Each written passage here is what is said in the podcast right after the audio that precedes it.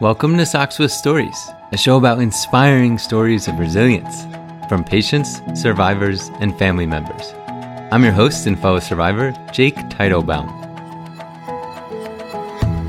As a cancer patient, I couldn't stand the poorly made hospital socks, so I started a company, Resilience Gives, to make fun, better quality, non-slip socks co-designed by children battling cancer.